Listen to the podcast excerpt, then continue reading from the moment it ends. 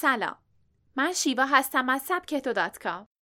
بعد از مدتها با یه مطلب خانومانه همراه شما هستم. چرا به عنوان یک خانوم به استقلال مالی نیاز داریم؟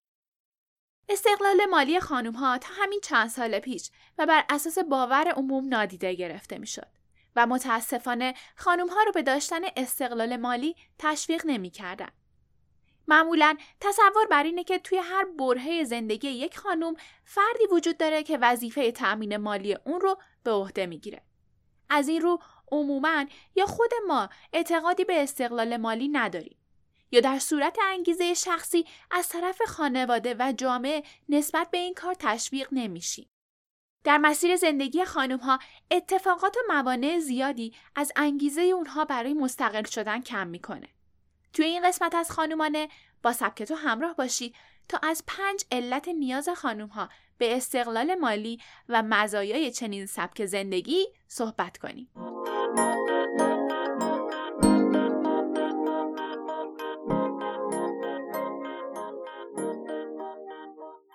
باورهای قدیمی تحت تاثیر زمان قدیم شکل گرفتن. تا مدتها بانوان نقش مکمل جامعه رو داشتن. از قرنها پیش این عقیده که زنان وابستن شکل گرفته. سیغل خورده و به شکل امروزی تحویل ما داده شده. این باور به وابستگی حتی فراتر از وابستگی مالی رفته و تمام ابعاد زندگی ما رو در بر گرفته. ولی این خود ماییم که باید اولین قدم را برداریم و متوجه تغییرات دنیای اطرافمون بشیم. خواهیم دید که توی دنیای امروز و بر اساس نیازهای امروز وابستگی دیگه یک باید نیست. وابستگی به مرور زمان محدود و محدودتر شده و امروز به جایگاهی تنزل پیدا کرده که کافیه با کمی تلاش و در هم شکستن عادتها کاملا از بین بره. هرچند که این مسیر خالی از چالش نیست ولی همیشه قدم اول احساس نیازه. با احساس نیاز به استقلال مسیر جدیدی براتون ایجاد میشه که با وجود تمام دستاندازها نتیجه رضایت بخش خواهد داشت. روی پای خود وایسادن رضایتی منحصر به فرد به دنبال داره. البته که ممکنه همه ما از تأمین مالی بی دغدغه و همیشگی خوشمون بیاد و مزایای خودش رو داشته باشه. ولی دلیلی که برعکس اون برای ما جذاب نیست اینه که اطلاعات ناچیزی از لذت استقلال بر روی پای خود وایسادن داریم. شاید توی اطرافیانمون با چنین فردی روبرو نشدیم تا از تجربه شخصی اون توی این زمینه چیزی بشنویم. حتی بیایم با خودمون صادق باشیم. شاید به حاضر و مهیا بودن شرایط و امکانات عادت کردیم و حاضر نیستیم چیزی خلاف اون رو بشنویم. هر دلیلی که داره ناشی از تمایل ذاتی بیشتر ما آدم ها به ثابت موندن و تغییر نکردنه. در مقابل می‌تونیم به طرز فکرهای جدید فرصت بدیم. با زنای قوی و مستقل آشنا بشیم و پای حرف اونها بشینیم. خواهیم شنید که از رضایت و اعتماد به نفس میگن. از اینکه نیازی ندارن برای اجرای هر برنامه یا هدفشون به انتظار دریافت بودجه از دیگران باشن. به نظرتون ممکنه چنین داستانهای پر انگیزهی بشنویم و همچنان مایل به وابسته بودن باشیم؟ مستقل بودن گاهی تنها راه پیش روه. نکته دیگه که اغلب فراموش می‌کنیم دائمی نبودن شرایطه.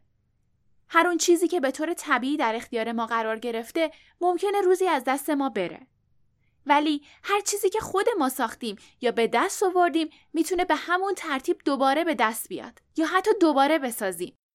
البته ترس از دست دادن نباید انگیزه استقلال مالی باشه. این انگیزه باید اونقدر توی ما نهادینه بشه که هیچ چیزی مانعش نشه. استقلال مالی به اعتماد به نفس بیشتر می انجامه. استقلال مالی دستاوردی بیشتر از درآمد داشتنه. زیاده روی نیست اگه بگیم خانومی که با وجود تمام موانع و مشکلات از پس هزینه هاش برمیاد به درجه می‌رسه که باور کنه از پس هر کاری برمیاد. میشه گفت رسیدن به این درجه هدف نهایی و آرمانی مستقل بودنه. کسی که از پس مخارج خودش برمیاد می‌تونه کارهای بانکیش رو هم انجام بده. قبضهاش رو پرداخت کنه یا تمام هزینه های زندگیش رو تأمین کنه. چنین شخصی تمام این کارها رو نه از سر اجبار بلکه با این طرز فکر که هیچ کاری خارج از توانم نیست انجام میده. و قوی با اعتماد به نفس و پر از احساس رضایته. با استقلال مالی الهام بخش افرادی مثل خودمون بشیم. با وجود این همه دلیل موجه و افزایش خانوم های مستقل هنوز باور عمومی جای کار زیادی داره. هنوز خانوم های زیادی نیاز به استقلال نمی بینن. یا خانواده های زیادی مخالف این روی کردن.